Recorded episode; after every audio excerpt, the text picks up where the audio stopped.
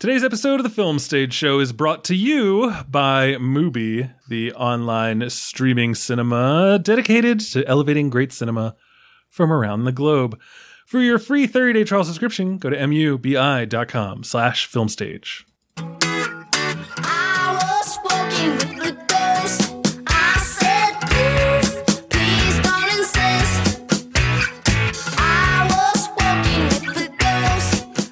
Welcome back, ladies and gentlemen, to a brand new episode of the Film Stage Show, the review podcast for filmstage.com. As always, I am your host, Brian J. Roan. With me today, we have Robyn Bahr. Hello. And later in the episode, we will have a guest with us to talk about the film All of Us Strangers by writer director Andrew Haigh. Robin, would you like to tell us who that guest is? Yes, it is Jason LeRoy. Woo! So look forward to that. It's going to be awesome.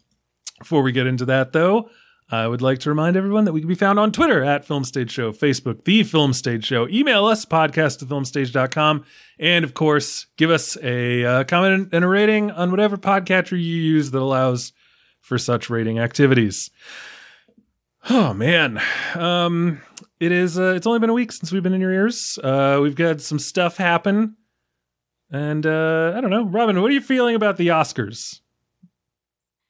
Any opinions about any of those nominations? Oh, I have so many opinions. Um, my okay, well, first. keep it to a minimum. okay, I was gonna keep it to yourself, bitch. Um, I know. I'm not going to first- ask you and then say, "Well, shut the fuck up."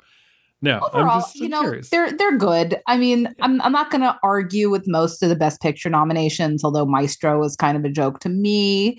Um, but you know, everything's a nitpick. I'm not gonna get so up on my high horse about the quote unquote Barbie snubs. Um, yes, I would. because- I would. I would actually be mad at you if you.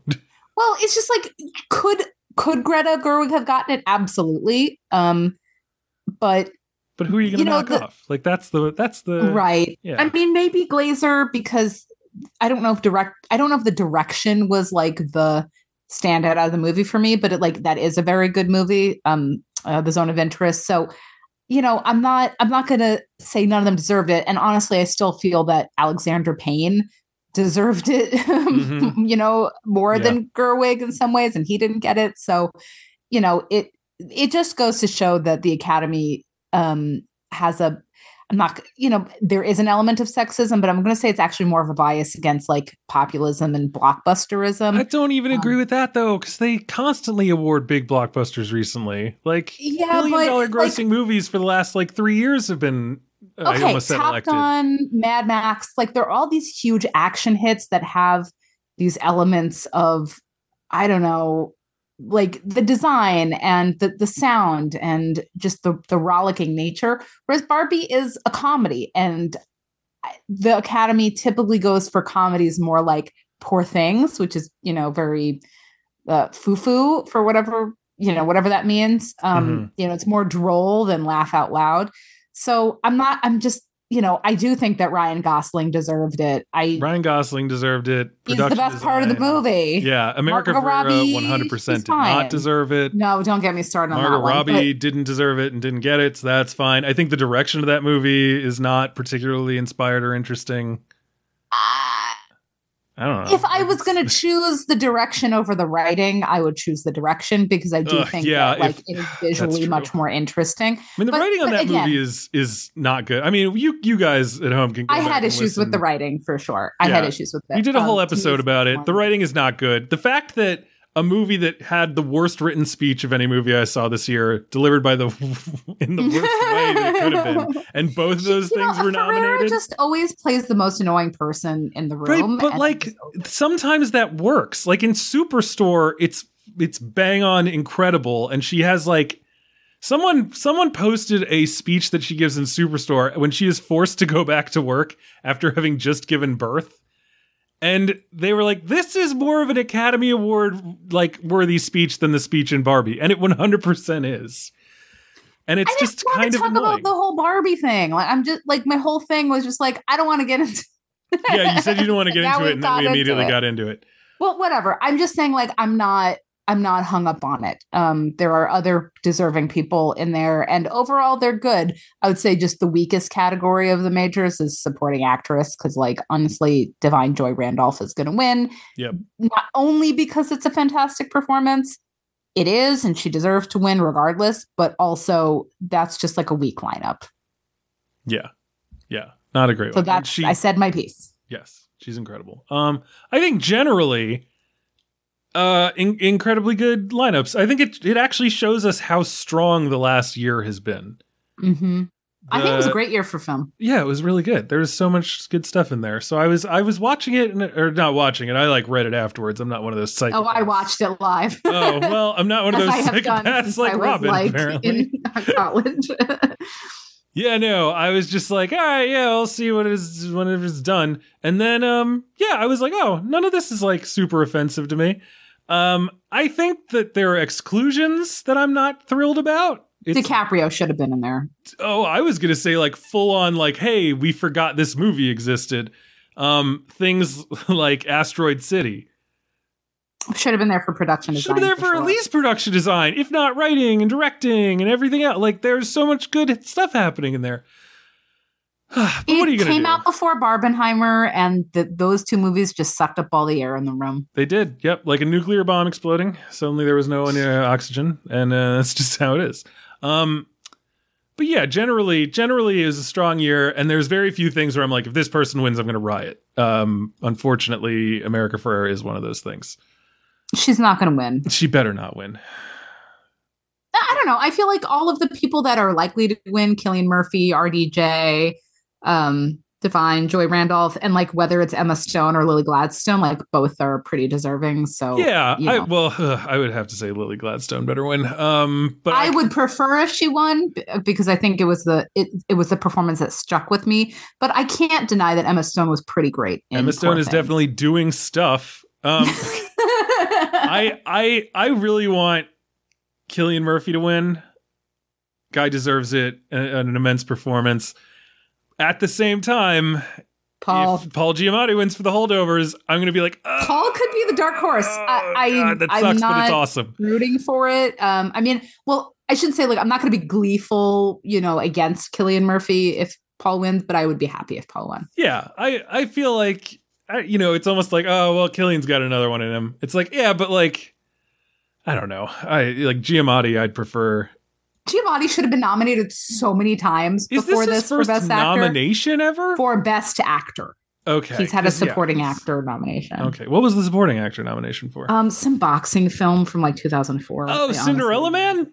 Yes. That's fine. Um, Who the heck won that year? ah, who even knows? This is another reason why this stuff is pretty much nonsense because like no one ever remembers who wins for anything. You- right. You remember the nominees much more so than. And then you could argue the nomination is the win.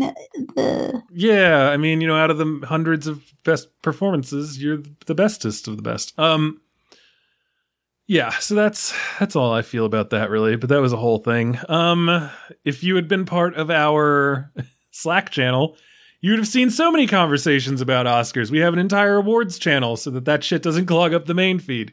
And you can become a part of our Slack by going to patreon.com slash the film stage show for as little it's been $1. hot lately. Oh, it's been up, just jumping. There's a lot of music talk, a lot of food talk. Uh, we had some Irish whiskey talk for a little while. Petey. Peated, the peatedest. I I drank some of that last night while watching All of Us Strangers, and at a certain point, I was like, "Am I drunk?" Um. So anyway, oh man. Again, that's patreon.com slash the film stage show. For as little as $1 an episode, you get access to our Slack channel and first crack at cool giveaways and shit. Don't forget that we are also brought to you by Mubi, a curated streaming service that is dedicated to elevating great cinema from around the globe. From iconic directors to emerging auteurs, there's always something new to discover. With Mubi, each and every film is hand selected, so you can explore the best of cinema streaming anytime, anywhere. Um, the movie that we were talking about today is based on a Japanese novel. So I've got a movie about Japan for you today. Oddly enough, directed by Werner Herzog. It's Family Romance LLC. the movie also says it's from the United States. So, German director, United States film, based in Japan. Love Yay, globalism. Yay! This is uh, what's gonna save the world. I don't know. Um, Love is a business at Family Romance, a company that rents human stand-ins for any occasion. Founder Yuichi Ishii helps make his clients' dreams come true, but when the mother of 12-year-old hires Ishii to impersonate her missing father, the line between acting and reality threatens to blur. And that is why this movie is directed by Werner Herzog. There's also some other great stuff. Yorgos Lanthimos, who we talked about uh, a couple weeks ago with Poor Things, his Nimic is on there. Not only that, but we've got Fallen Leaves, the other movie that has the concept of falling in the title.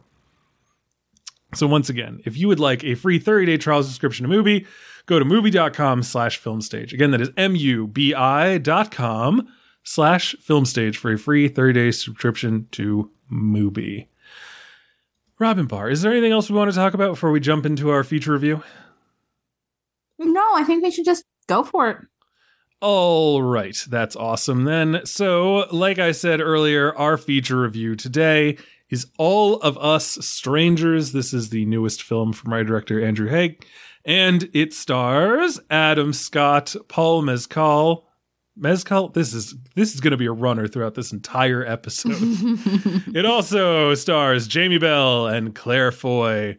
And uh, it is in theaters now. Um, I will read the IMDb description and then we'll play a little bit of trailer and then we'll get on into it with our guest, Jason LeRoy. A screenwriter drawn back to his childhood home enters into a fledgling relationship with a mysterious neighbor as he then discovers his parents appear to be living just as they were on the day they died 30 years before. do do do do.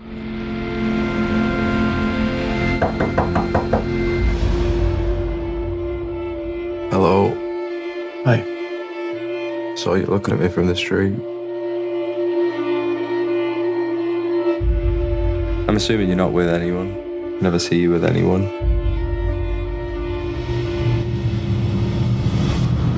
That's your mum and dad. Yeah. They died just before I was 12. I'm trying to write about them at the moment. All right. That's it. All right. That was the trailer for All of Us Strangers. This movie out in theaters now. And it is uh, written and directed, as we said, by Andrew Haigh. And um, stars Andrew Scott, Paul Mescal, and uh, a number of other people that we're going to talk about. We begin, as always, with our nutshell thoughts. And we begin with our guest. So, Jason LeRoy, what are your basic all around thoughts on All of Us Strangers? Boy, basic thoughts about all of us strangers. Where to begin? I have been on quite a journey with this movie. I feel like I have a sort of a cliche about my own viewing patterns where I will watch something once, I will have like a really just bizarre, reflexive, knee jerk response to it, um, and usually a negative one. And then I watch it a second time and I'm just like, ah.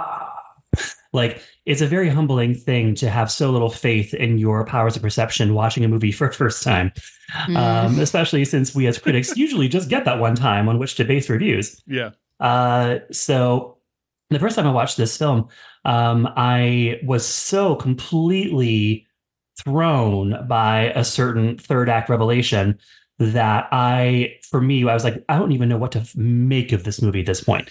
I this this is what I thought it was. It's not anymore, and I don't think I like it. And like I'm entirely too American and too Capricorn to abide whatever it is this movie is doing. All right. Well, hold on, because Uh, first I got to Google Capricorn to know what that means. Capricorn critic stereotypes. yes. Let me just put all of that. I'm googling Capricorn traits. Listen, Hardworking. we are we are it's an earth sign. We are goats. We are grounded. We are pragmatic. Mm. I, I'm Uh, seeing suspicious, overthinkers, pessimist. oh, stubborn like a goat. yeah, I'm I'm suspicious of both of you, and I think this is going to go terribly. Also Uh, unforgiving. So I apologize, but I guess it doesn't matter. Yeah, no, it's not going to work. You can try, but yeah. Well, that's. Uh, so, uh, so yeah, so uh, that was my response the first time. The second time, uh, I was able to, I think, meet it more on its own level and appreciate more of what it is rather than what it isn't. Of course, it was very helpful to watch it in keeping in mind what we know from watching the first time. So the second time, I was much more positive about it than I was the first time. But I believe I received this invitation based on a review I wrote when I was in my negative place. Uh, so I'll be curious to see how this goes in this conversation. Uh, but I still do stand by the questions that I raised uh, in that review, uh, and and look forward to hearing everyone else's thoughts. Uh, so yeah, that's my nutshell. All right, Robyn Bahr. Yeah, I found this movie particularly moving. Um, I- is it spoilers to say it's somewhat of a ghost story? No, Um, like no, because so I mean, the IMDb thing is a screenwriter drawn back to his childhood home and enters into a fledgling relationship with a mysterious neighbor. As he discovers his parents appear to be living just as they were on the day they died 30 years ago. So if that's first of all, Hmm. that sentence is out of order. That's a terrible sentence. Yeah. Second of all, if that is what they're saying in that, I feel like they like someone is like, yeah, it doesn't matter that the parents are ghosts. Okay, okay. So I, I really enjoyed that the supernaturalism, the surrealism of this movie. Um, I was really taken with some of the visual motifs of it. Um, it's very mirrors, windows. You know, take that for what you will. For some, that might be cliche. For me, it was um, just really breathtaking to kind of take all of the the visual cues in. But yeah, I I really enjoyed it. Um, like a certain suspicious Capricorn. I was suspicious of the, this movie from the beginning, from the moment that he gets a knock on his door from Paul Mescal's character. I was like, I- don't, e- I don't even want to say what I thought, but all I thought was they're both dead. they're all this They're is purgatory. yeah, like I just, I don't take it. I don't think we're grounded at all in this movie. And No, so they're if you go living like it- alone in a tower block, and they like sort of say like, "Oh, they still got to sell the rest of it." Uh, it's not. But I'm like, okay, this is a lot of you- business. It's, it's a movie that could be a play in some ways because it is Mhm. so tight and Yeah. so small. Um, it's a, it's a chamber piece in some ways. A lot of like one on one conversations. Um, I will say, you know, I thought it was a really beautiful romance. Andrew Scott is such a I hate to be such a that that critic, but like he's such a revelation. But like it really Mhm. is such a gorgeous performance.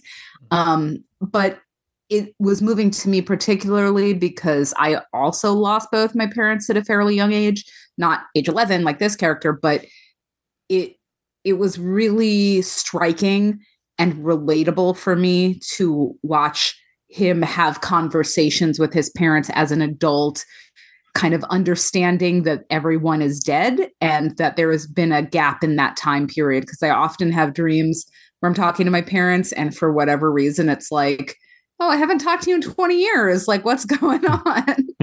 Um, and I'm not saying those conversations are as rich as the ones in the films but there there was something almost like deja vu for me the So I- writing I in re- Robyn's dreams has really been lacking in recent seasons. exactly. I had a dream where I um, was talking to my grandma and I was like, Grandma, like this, I have this wonderful news. And then she was like mad at me for something. So it, it's not realistic at all. Um, but they, but they do happen. So I'm not a spiritual person. I'm not um, ghostly at all, but even still, like I liked the, the uh, loose membranes of this movie. Really just, it really hit me. So yeah.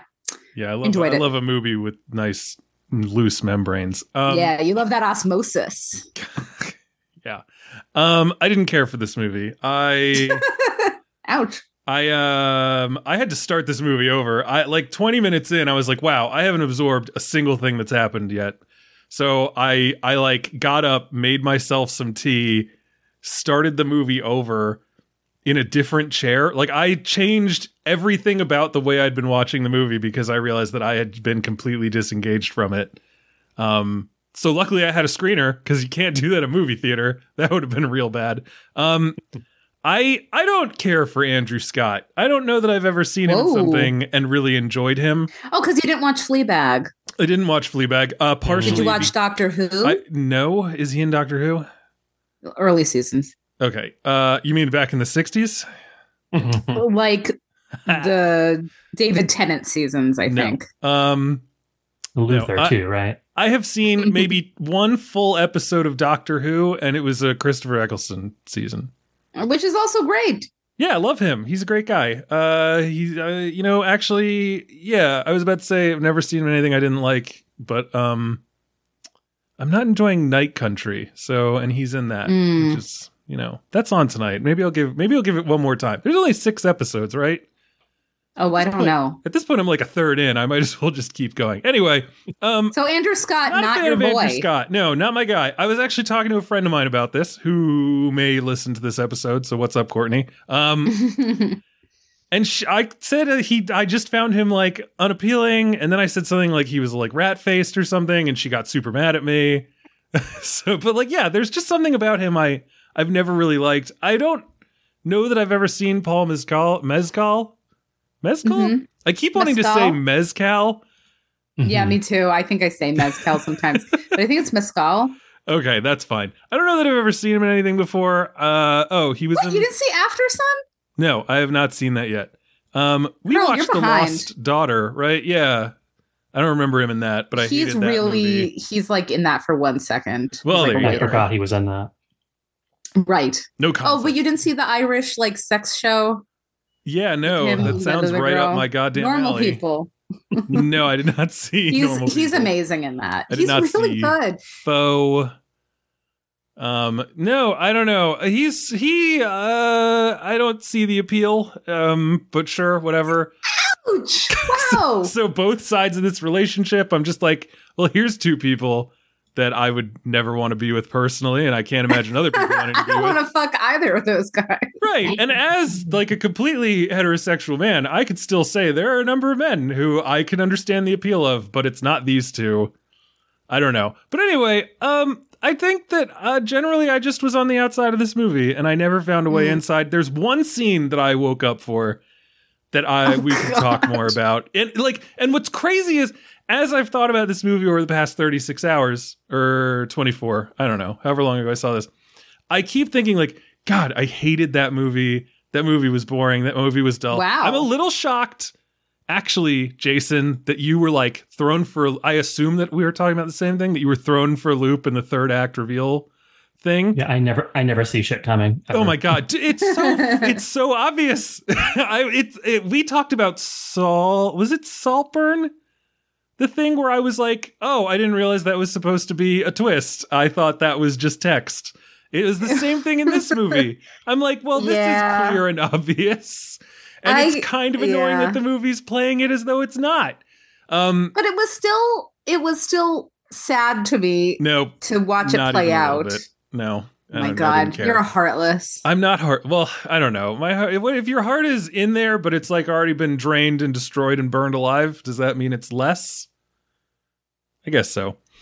Um, yeah, you're just like a zombie. yeah, but there is one scene in this movie where I was like, God, this is like incredible. And if if I only saw this scene, I would be like, this is the best short film of the year. But everything surrounding that scene, I'm just like, oh God, it's oh, it's it's just still happening. What was the scene? I Can I guess? Uh, spoilers? Wait, I want to guess too. Wait, Jason, guess first. Wait, hold on. should we Uh, should, should we wait for spoilers? I guess it doesn't matter. Yeah, let's guess. Let's just guess what my scene Let's just was. guess. Let's just Okay. look we're in. Jason. My, my guess is the scene with his dad. yes. Uh, Oh, that was like the best one. yeah. Oh my god, that scene was perfect. I was Wait, like, let's oh, explain. So, so just to get into it a little bit, uh, the story is about this very lonely man that lives in this apartment building where he sees no other people but Paul Mescal, who's this sort of drunk guy that's hitting on him, and he takes. He's a screenwriter. He's trying to uh, recapture a traumatic time in his life when he was younger. He goes out to the suburbs and he sees the house that he grew up in, and he enters the house and he sees these these adults and they're treating him like his his they're treating him as though they're his parents but they're they look like the same age. They're played by claire foy and jamie bell. And suddenly we realize that they are his parents and you know something tragic has occurred. And we later find out that the parents were killed in an accident when he was 11 and he keeps going back to talk with them. And they all acknowledge that they're dead basically and that he's still alive and what has happened in the last i don't know 40 years or whatever and the scene that um, brian is talking about is when jamie bell and um, Andrew Scott are sitting together, and and you know you kind of understand that okay, um, Andrew Scott is is an adult gay man. His father suspected he might have been gay when he was a child, but kind of ignored it, or um, even dis, di- dis, didn't approve of it, or thought his son was like I don't know a little bit soft or something. And the father kind of breaks down, realizing how guilty he feels that he let his son be bullied, and that he probably partook in some bullying himself. And then Andrew Scott's like starts crying and he's like make, trying to make it okay. But seeing his father break down makes him break down, and it's such a it's such a beautiful scene. Yes. And I, I've seen one, uh, I've seen it pointed out that Andrew Scott is the kind of actor who, when he cries on screen, he is such a visceral crier that you really just get sucked right in with him. Um, I felt am that some, way. yeah, I'm somebody who like this is something I talk about in my podcast all the time. I, I I cannot cry. I never cry. Nothing makes me cry, and it's not something I'm proud of. It's something I'm deeply ashamed of. Um, I wish I could cry. it's just your um, Capricornness. It's it's that goat. Ugh, uh, so stubborn, so suspicious. Um, but that scene, b- both times that I watched it, the second time especially, like it gets me almost all the way there. Uh, because when the way his face just crumbles, like I saw some account posted just screenshots of that scene with the dialogue up. Like it was so long ago. It was so long. And I was like, this screenshot is an act of violence. You cannot just casually show a screenshot of him saying it was so long ago as his face starts to crumble. You cannot. It is not okay. It is emotionally unsafe for all of Oh, us. see, I didn't get anything Yeah. from him. It all came from Jamie Bell. of course. Uh, Yeah, I is- let's, let's hear, let's hear, let's, let's please hear the straight perspective on this. yes. J- uh, I What don't have thi- you done to Cora? What, uh, what do you mean? What have I done to Cora? what have you done that you're going to feel guilty about in 40 years? Uh, I'm I, I I feel like I picked the wrong mother. If does that count? like Ah, maybe I need well, to. there we remove that. go. Um, no, the, so honest, honest, to, honest to God, the thing that when I when she is older, I'm probably going to have to apologize for. I like I just don't even know how to say it. I like my my fear is that in the future I'm going to have to sit her down and be like, "Look, your mother loves you, but there's, there's just nothing you could do about it. She is who she is, and she's not always going to be there. She's not always going to come through, or like there's a reason her life's a wreck. Like I don't know what to tell you. Um, You haven't had that conversation at all yet. No, I'm not trying to poison her against her. I'm going to let her come to that decision. Well, like that's why I'm waiting. Like I'm, I'm trying to figure out if she's already experienced that disappointment. Uh, there, yeah, but usually when those disappointing moments come, I just kind of like say, "Oh, you know, your mom." Blah, blah, blah. But like, I, I make an excuse, but I'm not like there's something intrinsic in her character that is broken and will always be broken, and this is just something we have to accept. I Um, remember having that conversation with my dad about my mom. Yeah, it's not going to be awesome. I, I and I, I hold out hope that her mother will eventually hit her stride and like repair herself Sure, in sure. a way that she needs to. But like I've already started in my brain putting together the script for when I have to, you know, sit down with her and, and really talk about it. Um otherwise generally, you know, like we talk about a lot of stuff for for a 7-year-old, like I go through as much as I can with her. You know, when when she makes a mistake, I try to actually like sit down and have a conversation with her about why it was a problem or whatever. So like it's never going to be something like you know, I heard you crying in your room, you know, figured something was wrong. It's like, well, why didn't you ever come and talk to me? And it's like, I don't know, you know, it's hard. You know, I I figured I didn't want to like be confirmed that my son was being bullied and then know that I probably would have also done it. And um yeah, when Jamie Bell just like choke sobs and says like, you know, that he was sorry he didn't come in when he was crying, that that really did it for me. I was like, man, yeah, I can only imagine the amount of regret that you would feel, you know, to be paralyzed in that way and to not act. Um it would be Do we know if the director has any history of being orphaned? Like I thought about this a lot. I 'cause li- I like how a- you say history of being orphaned as though it happens a lot. Ugh. Oh, Andrew- okay. Well, I'm Andrew just Hay saying, has just like- been orphaned like six times. It's fucked up. There's- Background and orphaning. Yeah, I, I no, that's that's the wild thing that he I think has realized that he set himself up for on the press tour for this movie is just a series of people being like, so wow, like that must have been really painful when you lost your parents. And he's like, I didn't lose my parents. Um, it is it is it is not autobiographical at all. The you know, and I don't know if you guys know about the the, the novel that it's based on. It's based on a Japanese novel Mhm. that was written in the 80s that has a totally different tone and, pre- and premise and vibe uh, where essentially the you know he a man be- meets a couple that starts hanging out with them and gradually realizes they're the spirits of his dead parents and that they are trying to sap the life out of him Ugh. Oh, I didn't know So that. that's like way That's- more of a ghost story. That's interesting. So- yeah, because yeah I and- read and it takes that turn for the more malevolent supernatural element Mhm. that fucking rules. Um, no, because last And that night was his actual parents that they're just like, fuck you. we want your life force. I I guess a um, lot of parents are like that. because I I I looked up the book last night because you know at the end it's like hey based on a book by this guy and I was like I wonder what that book's like and I was reading about it I'm like oh that sounds like a better story and I guess I didn't read enough spoilers of the book to learn that like they were malevolent creatures who were trying to steal the life force. Right. Yeah. And that's and so basically Andrew Haigh like came across this book and was reading it. And I guess it just it just the seed of the movie was just the idea of like, oh, what would it be like if you could go back in time and talk to your parents as they were when you were little and now you're an adult and you're talking to them when they're the age that, you know. Uh, so that was really it. And the rest is just entirely imagination. Uh, his parents are alive and well, apparently. Uh, so yeah, that, not a personal story in that sense. Although of course he he puts the character at his general age and imagines himself in you know Thatcher era England if he could go back and talk to parents back then and the thoughts they would have had about him. And, that, and that's one thing I want to speak to you about the scene with Jamie Bell as well Yeah. is that you know as as a homosexual uh, this is something that is you know relationships between gay boys and their fathers are can be pretty fraught. Um and particularly because you know you you look to your father as your entry to this idea of your own you know identity as a man your masculinity. And you know and if you feel disapproval from your father because of your you know your queerness then that really kind of uh does a number on you and so Yeah. you know and, and it's something that to see him be able to to see andrew scott's character be able to speak to his father and to acknowledge that pain uh to acknowledge that that rejection um that he received uh you know is something that like this is you know straight men have movies like iron claw uh where it's a father Mhm. and son and there's sports um you know and uh you know gay men don't respond to movies like that uh but you So give us something like this That you chose Yeah. Iron Claw because to me that is a lot about this dad is terrible but these brothers are great.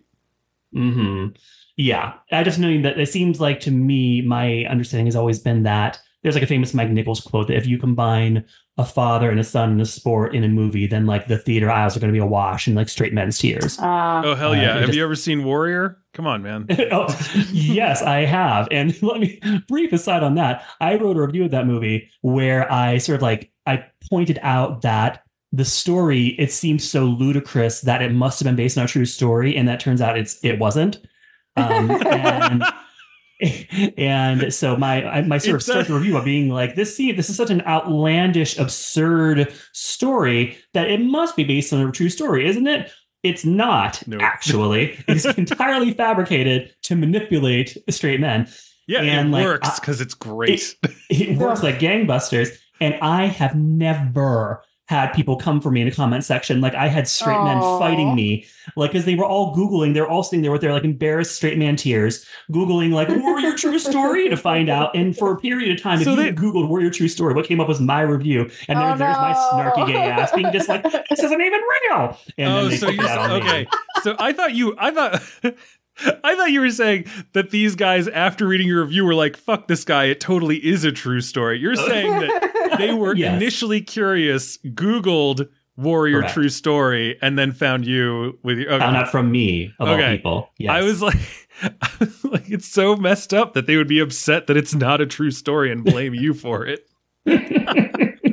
wow, I don't remember at all that Nick Nolte was nominated for an Oscar. For he this was Oh, he was. He was? was great Yeah, he was Yeah, great. he was in he There's was that one- he was scene where he's drunk and he's screaming, "Turn the ship around!" I don't even I know mean, if he knew he was on camera. I don't even That's know my if he realized he was favorite- being filmed that day. That Yeah. is one of my favorite jokes. Is just like, oh yeah, it's a great performance. I just think it's fucked up that no one told him that he was in a movie. like any, anytime you make that joke, it's the best joke ever. It always works. Yeah. Uh, but yeah, Anyway. so that that that was sort of the father and son element that I'm speaking of. So this is this is the first time that I've really seen outside of the musical Fun Home. This is the first time that I've seen sort of like a reckoning between like yeah. a father and their queer child. Um, and that's uh, in- the whole thing with Fun Home. Like that. Yeah, the whole, exactly. It's not even one scene. That's the whole it's the whole ass show right exactly songs multiple songs so uh but yeah so that's that's another element of why the the the scene with Jamie Bell is is quite the showpiece i think for apparently for a variety of you know lived experiences that scene still pops Yeah, Yeah, there's just something incredibly like beautiful and universal about that. Just like that that concept of what are we allowed to say to one another? What are we allowed to feel? Like, you know, being concerned about how you are going to react to the feelings of another, but it's also your child. Like, yeah, there's But just also seeing your dad cry Mhm. makes me cry. Like the first time I ever heard my father, well, I heard him over the phone, it like crushed my spirit because this was not a crying man. yeah, I, I think I'm still waiting for that one. To hear your dad cry.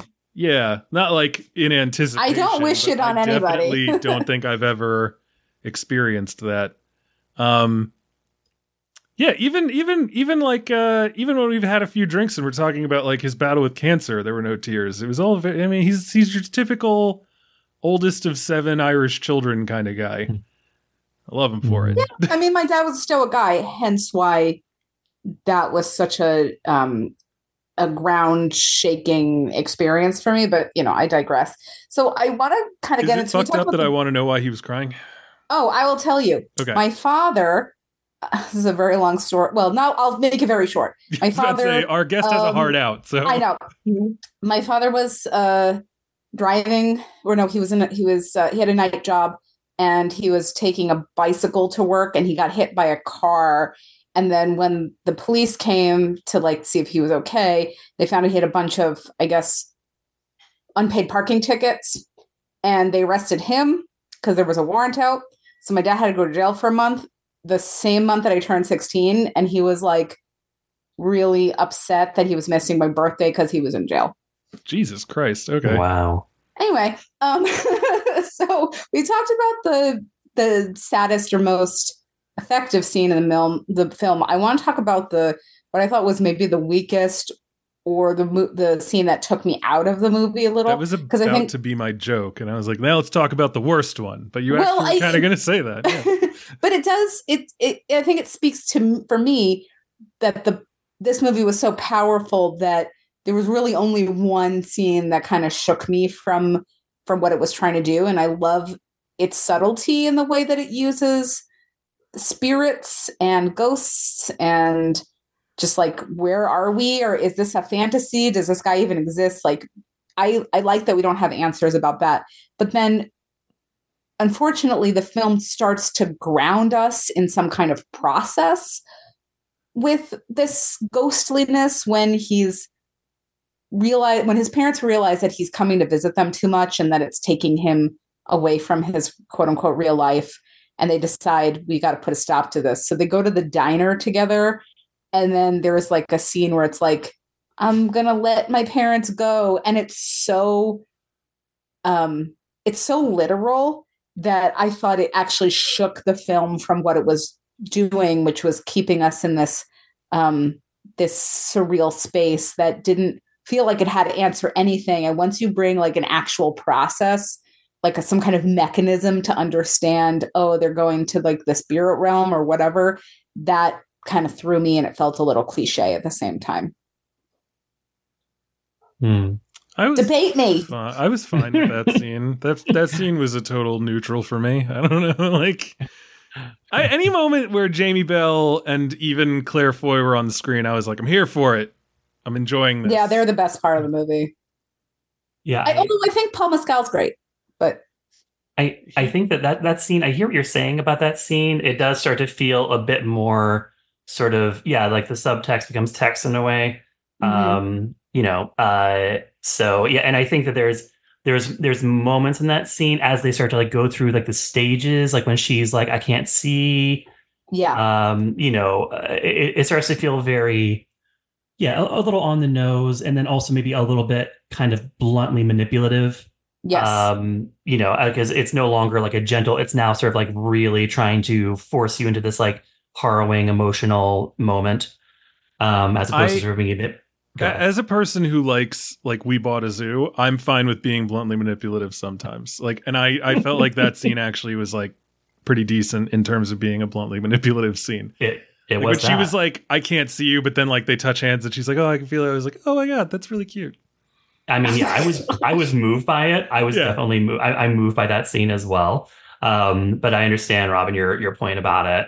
I would say for me, the weakest overall moment is probably when during like the ketamine hallucination, which goes on too long. That was like a 40 minute Um, scene. That's the whole second act of the movie. I was so fucking furious when he woke up in that bed and it was like, Yeah. oh, what day is it? It's Sunday. I was like, all of It- that was a ketamine hallucination. It has multiple stops and starts, multiple arcs within it, and I have never Ugh. done ketamine, so I cannot tell you if that's accurate.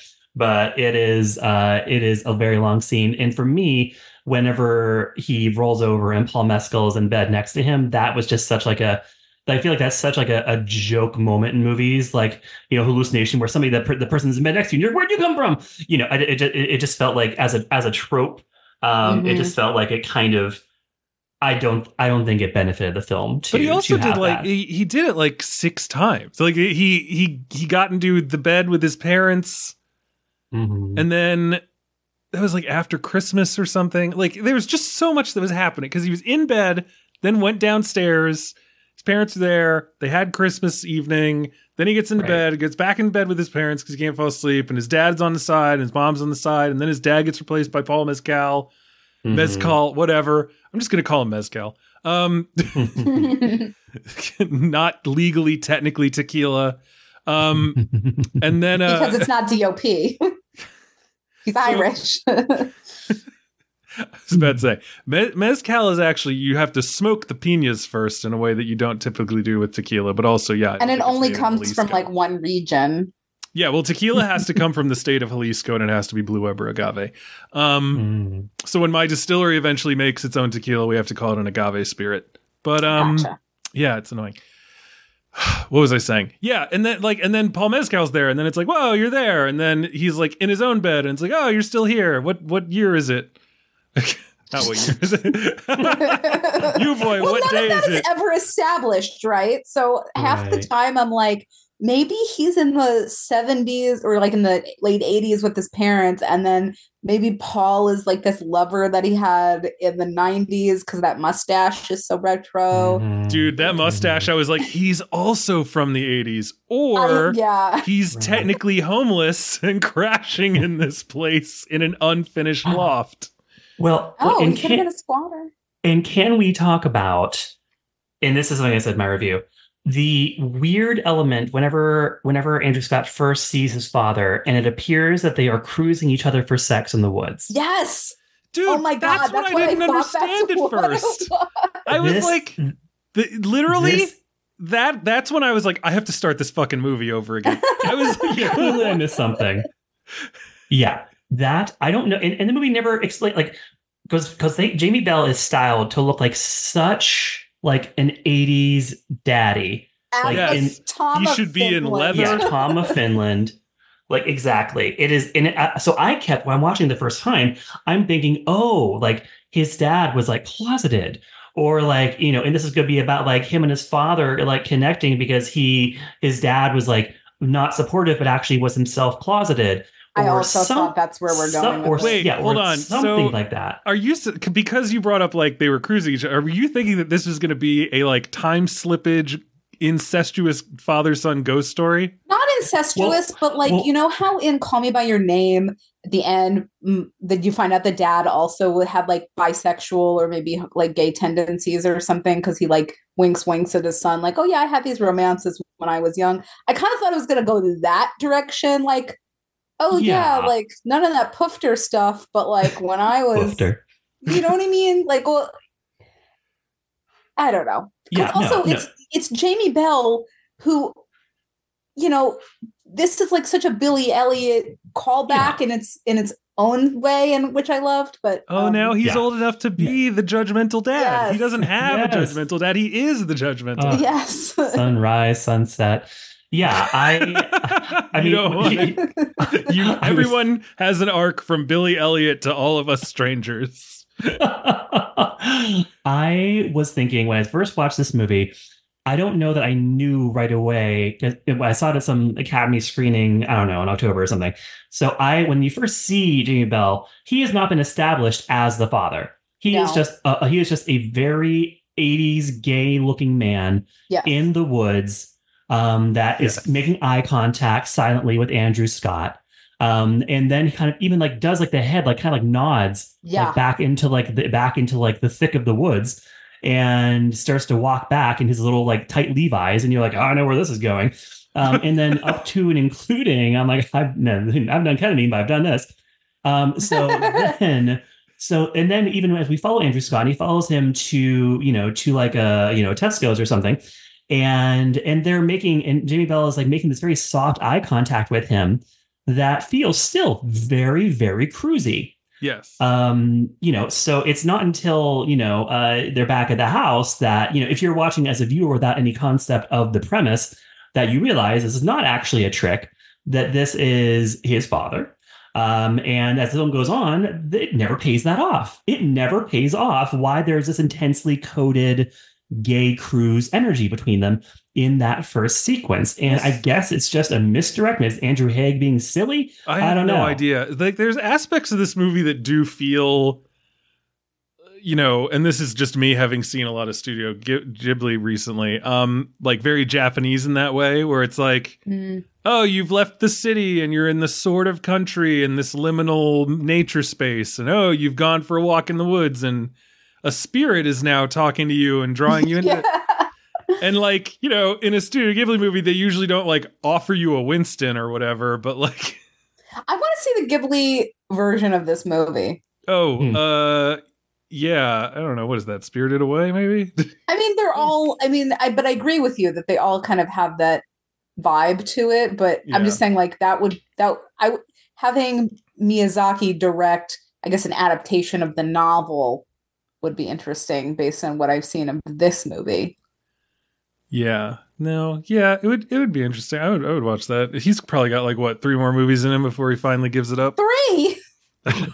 he keeps saying this was his last. I know, but like at some point, like him. God's gonna catch up with him, right? Like he's got to die at some point. Like, isn't he old? Isn't he? I know. I'm just saying it's like whenever someone goes like, "Oh, it's my farewell tour," I'm like, "Yeah, right, bitch."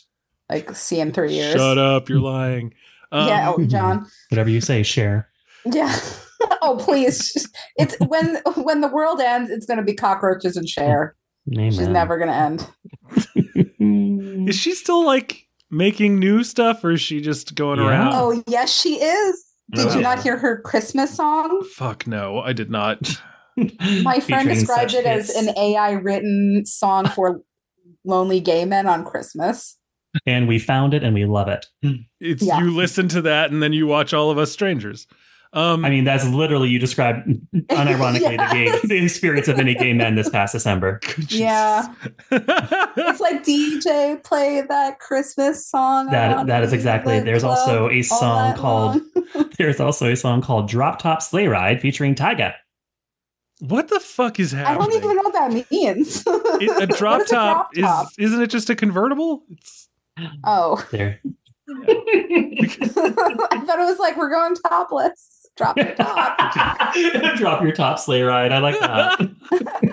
Tits out, sleigh ride. Tits out sleigh ride is a good thing. I um well, what was it? I think the the the suspicious Capricorn I think is going to be what I name a Mm. bar eventually. Um I forgot to make that joke when Robyn first said suspicious Capricorn. Um, I can't remember what I was going to say now. I don't like this romance. I don't understand. I just like it was never. I was. I was never like, oh, good. I'm glad these two crazy kids have found each other. I well, was. don't you feel like he's strong armed into it? I feel like he's the type of lonely. And Robyn, please don't make any jokes about me. I feel like he's the type of lonely where he made it about will, yourself, boo. he will bite at the first hook that's dangled in front of him. Maybe Mm.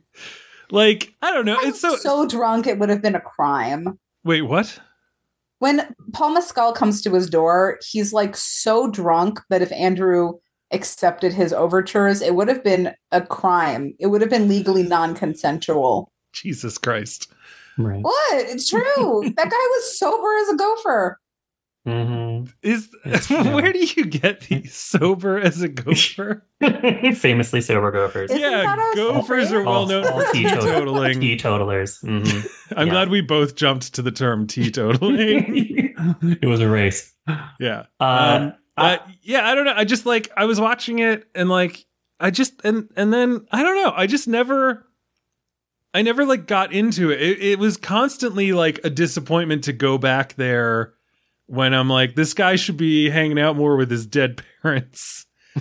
it feels like there's a lot more thematically rich stuff Well, it's because the romance wasn't that interesting compared to what you're going to achieve out of, you know, talking to your dead parents. right Like, and i and i wish that like i almost wish that there was something like through talking to his parents he became more comfortable with himself or something but it really Mm. just they start to zap the life out of him. if yeah but not in a cool malevolent way uh, it'd be fucking that'd be so incredible I will say, so there's. I would have okay. um, I wish he would have kept that. I feel like that's what this movie needed. One moment for Paul Mescal to be like, I don't know where you go on the weekends, but when you come back, you just look like shit. You're you're He's sallow. not going anywhere. They don't exist. None of these people exist. Andrew Scott's character is like not even real. He died in the car crash with them. Like that's these are like all the theories that I am having about this book. I will say though that it's a movie, is- first of all.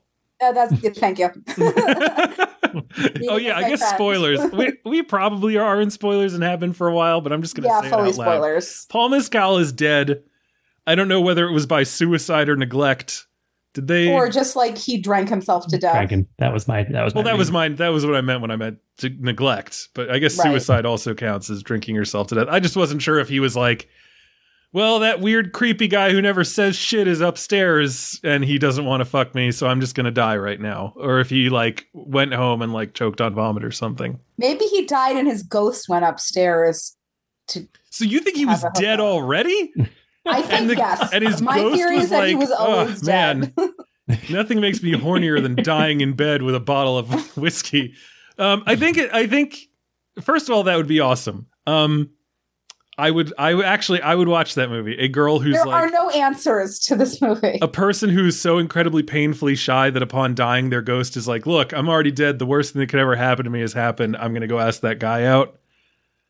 And I'm then it sure works. there's like a million movies like this that are so low budget you've never heard of them. Probably. I'm thinking of um what was there was like a Disney movie, the Disney Channel original called like Susie Q or something. Oh yeah. Yeah, that was a good one. I have definitely seen that movie many times. I how did they Um, thread that needle? Does she like come back to life as like a living girl in the 90s? Anyway, I'll look that up later. Um yeah. I don't know. There was Special just, bonus episode.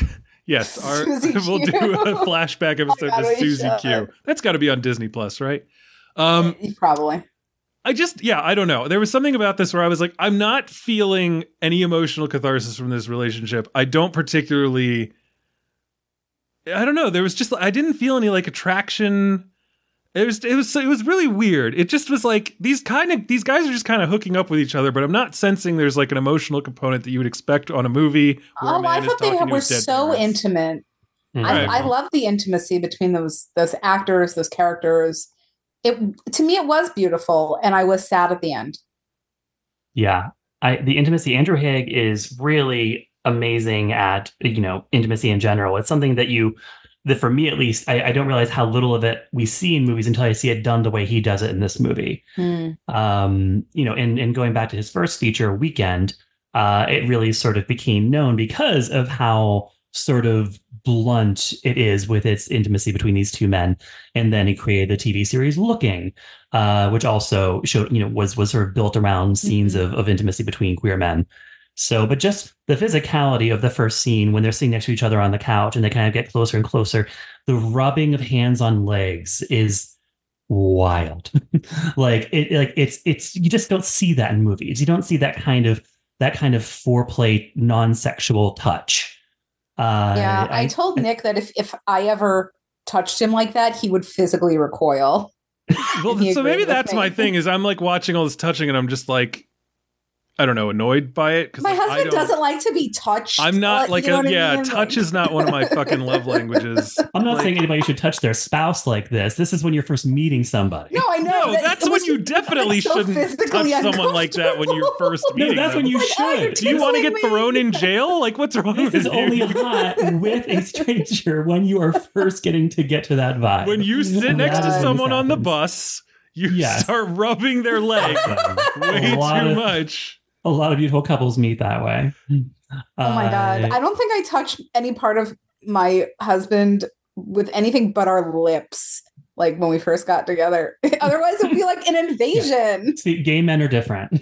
Yeah, well, sure, yeah. Clearly, you know, yeah. no judgment. Yeah, we're yeah we're That- we so go that was my thighs, thing is I kept watching- just straight people just too ticklish. Like, Yeah, straight. That's yeah. I'm sure there's a we last week we googled um viral loads in blood, semen, and saliva, and this week I'm going to Google are straight people more ticklish?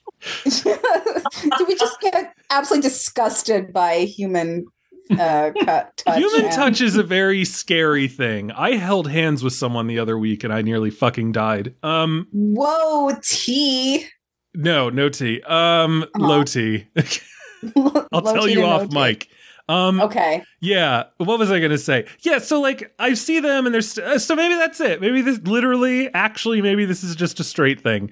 There's all the touching and I'm like, yeah, I get it. They're touching each other, but I'm not feeling any real connection beyond just like, look at them touching each other. Okay, fucking fantastic. I still don't believe that they actually like one another. I just like there was an element that was very weirdly, it felt impersonal. And I just, I- I, like that yeah. level of a physical touch to me is not enough for me to go like, oh, these two guys are great for each other. I feel like Andrew Scott didn't want any of this to be happening, but he felt guilty for rejecting someone, so he just kind of went with it. Wow, that's Hmm. even darker than.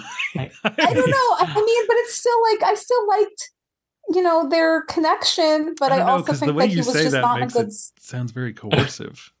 You know, it wasn't coercive. It was that this guy is so, um, you know, doesn't know how to relate to others, and so he's like, just.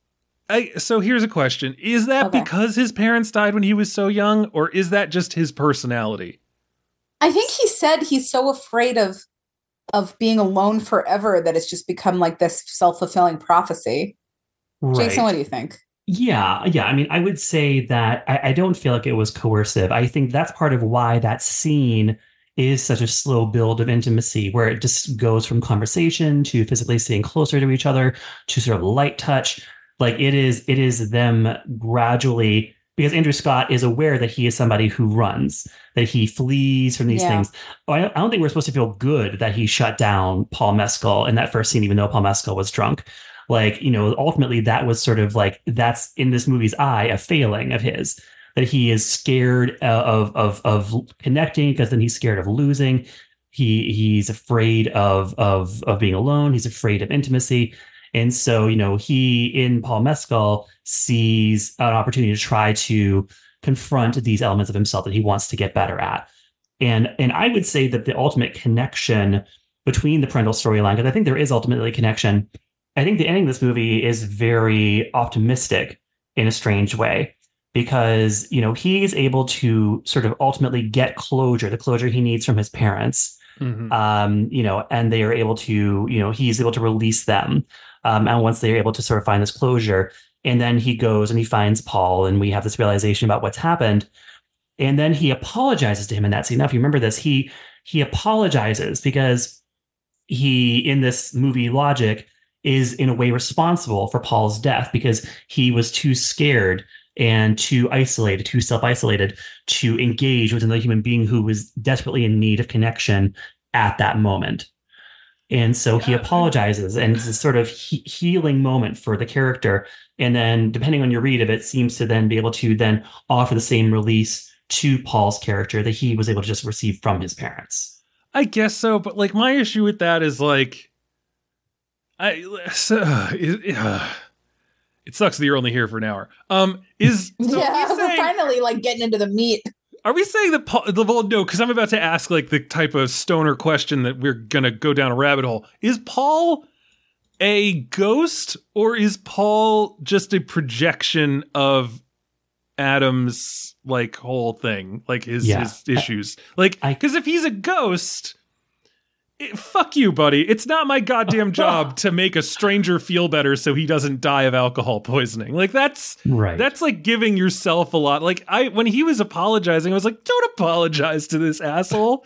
You don't owe him anything." He wanders mm. up having drank half a fifth of scotch. Oh, his breath must have been so horrifying. He's swaggering there. He's being real fucking familiar. And like I again, you know, I don't know. I don't know. If if I shook hands with someone and their hand lingered like that, I'd be like, "Nah, Oh. you got to go. I don't yeah, because No, you don't want that- anybody to touch you. Yeah, exactly. that, that, that scene was, was- hot as hell. No, I'm sorry, see, that scene was hot. The face Again, that Paul for me, in the just door like- frame. That's so Yeah. familiar. Um, and I'm It's not so okay hot. with it. You don't know me like that. So, but, but then for him, but like that's like uh, it's it's like a weirdly like incel thing for Paul Mescal's character to be like, well, I went up, I uh drunkenly came onto that guy, and he wasn't having it. Gonna fucking die now. Like, Well, Wait, I, mean, have a theory. oh, I love this. Yes. My theory is that Paul Mescal was an ex-lover of his from years ago, and that's why he's so like 90s and retro. And that's why when they go to that club, it's But like playing like finds his 90s music. Body. So uh, so here, okay, argument. Okay. This guy died years ago, and he's just reliving that relationship in his like swirl of fantasies about his parents and writing the screenplay. And maybe he, Paul Mescal died a long time ago, and he didn't just discover the body; he is just also reliving a trauma with an ex-lover.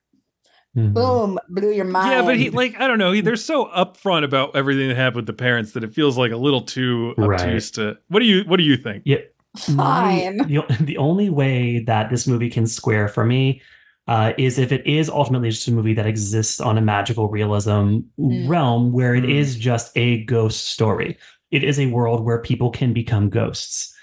Um, I Yeah, take the I'm fine with timeline at its face value that Paul's character was alive for only one scene in the movie um, when he comes to the door. That he was just having, a, you know, he was just in crisis. He has that line that he says, the lyric from the song, like there are vampires at the door, or you know, like which is his way of being like, my demons are tormenting me. I need human connection. And so I take it at, at face value that his character did die that night. You know, he went back and just overdosed. Maybe took pills, Got but the drinking, who knows? bottle. Yeah.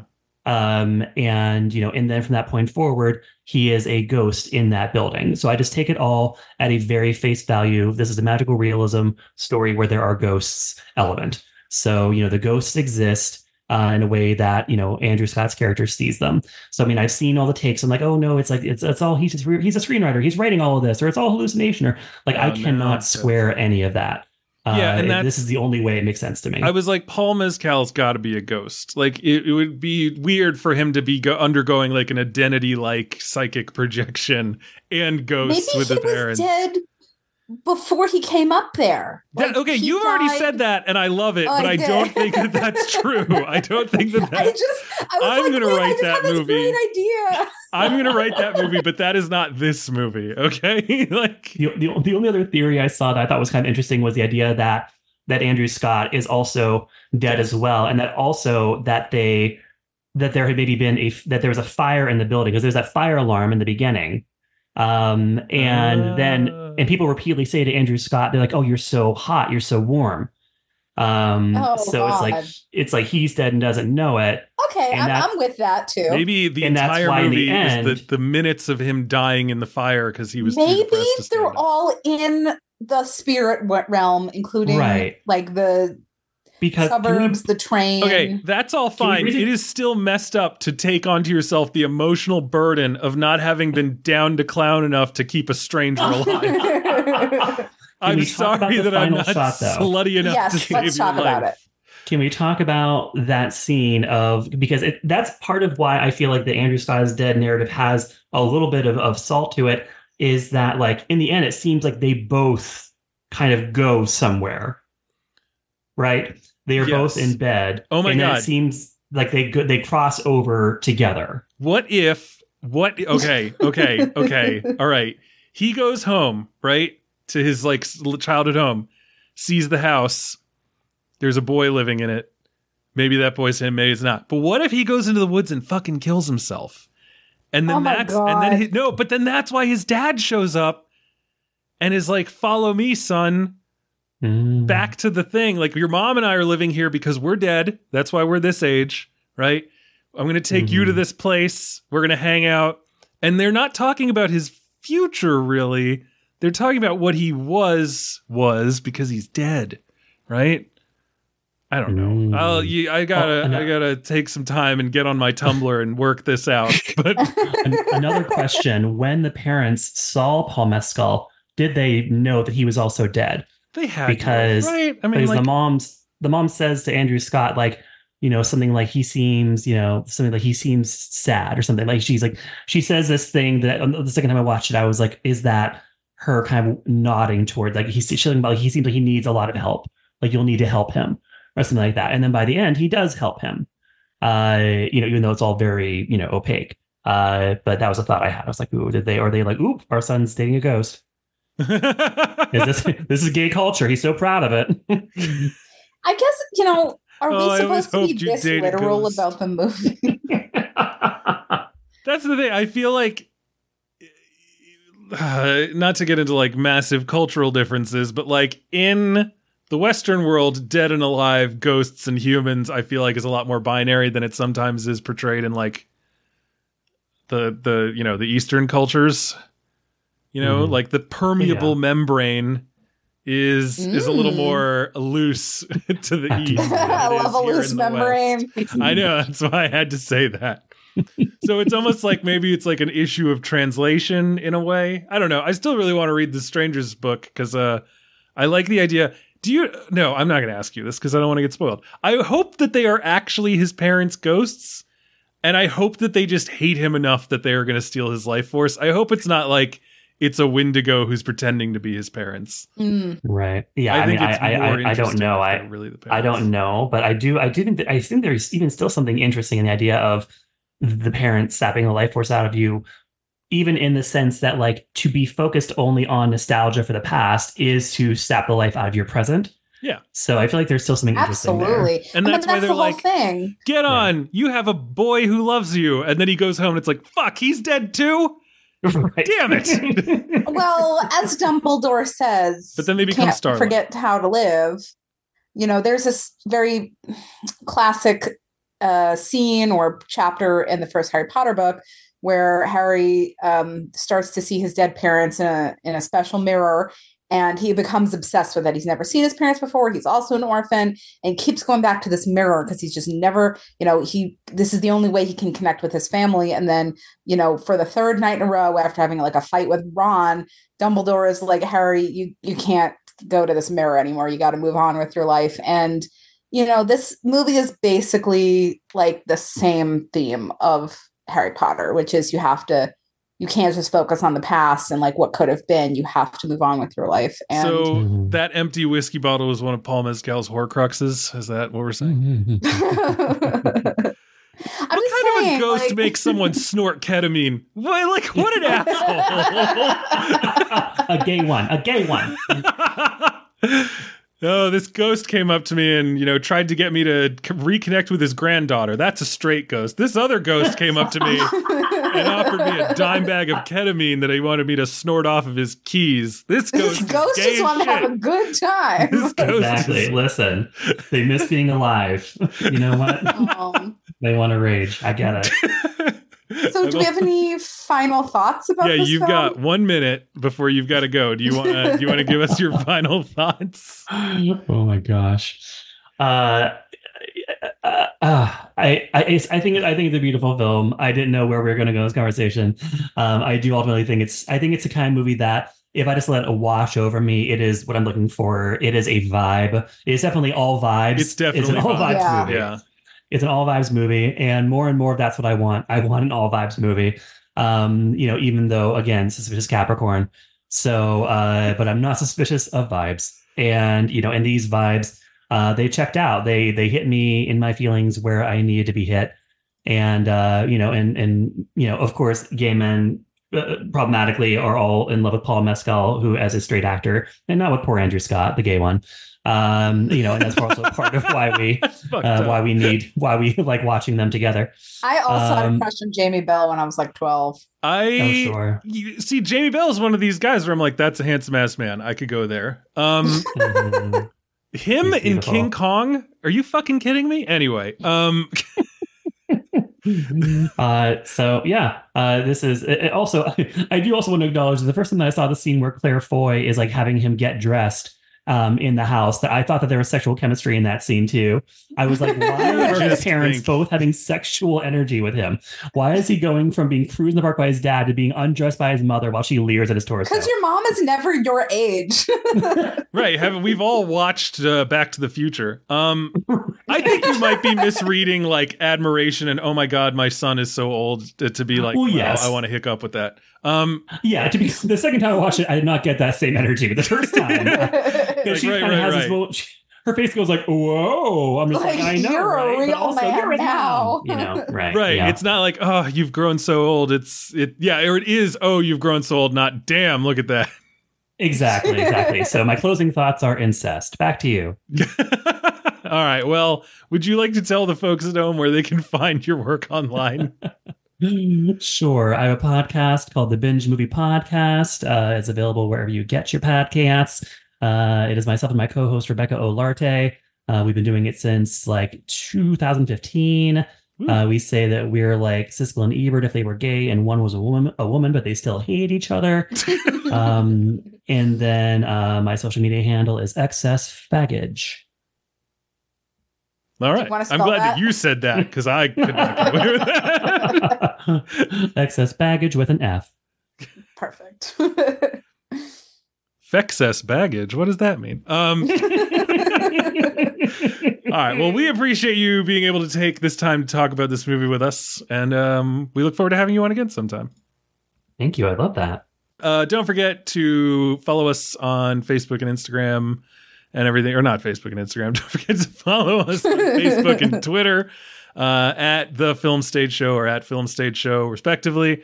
And uh, email us podcast at filmstage.com. Go to patreon.com slash filmstage show to give us your money. Uh, and don't forget to go to mubi.com slash filmstage for a free 30 day trial subscription to Mubi. It is M-U-B-I dot com slash filmstage. Robyn Bahr, what are we talking about next week? we are talking about American fiction. Uh fuck yeah. I'm so excited. So excited. Five Academy Award nominations. Not enough. Did you see it? Yeah, man. I saw it la- All right. Monday last week. Yeah, I saw it. I'm excited. It's gonna be a Okay. good conversation. I've read the book, so I'm gonna come with more Oh, context and knowledge. prepared. Yeah. Hell yeah. Um, super excited to talk about it. Gonna be a great conversation, even if I have to have it all on my own. I will I think, make it I think we're good. Um, You'd like to see Brian's one man show about American fiction. oh yeah, nothing problematic about a white man having a one man show about American fiction. Um, anyway, so look forward to that. Uh, in the meantime, our esteemed guest has already told you where you can find his stuff online. So now let us do the same. Robyn Bahr, where can people find your work on the internet? Uh, you can find me on Twitter at R O B Y N B A H R. I'm also at Letterboxd at the same name. And uh, you can sometimes find my writing at the Hollywood Reporter. All right, awesome. As for me, uh, you can find a bunch of my writing in every episode of this here podcast over at thefilmstage.com. You can find me on all of the social media sites of which I am a part at Brian J. Roan. And of course, you can uh, find uh, more about the whiskey that I make at inkwellwhiskey.com. Uh, go to Schmidt Spirits on Instagram and TikTok because we're starting to make a lot of videos and they're really awesome. And uh, you should check them out. Anyway, that's all for this week. Ladies and gentlemen, thank you so much. Join us next time.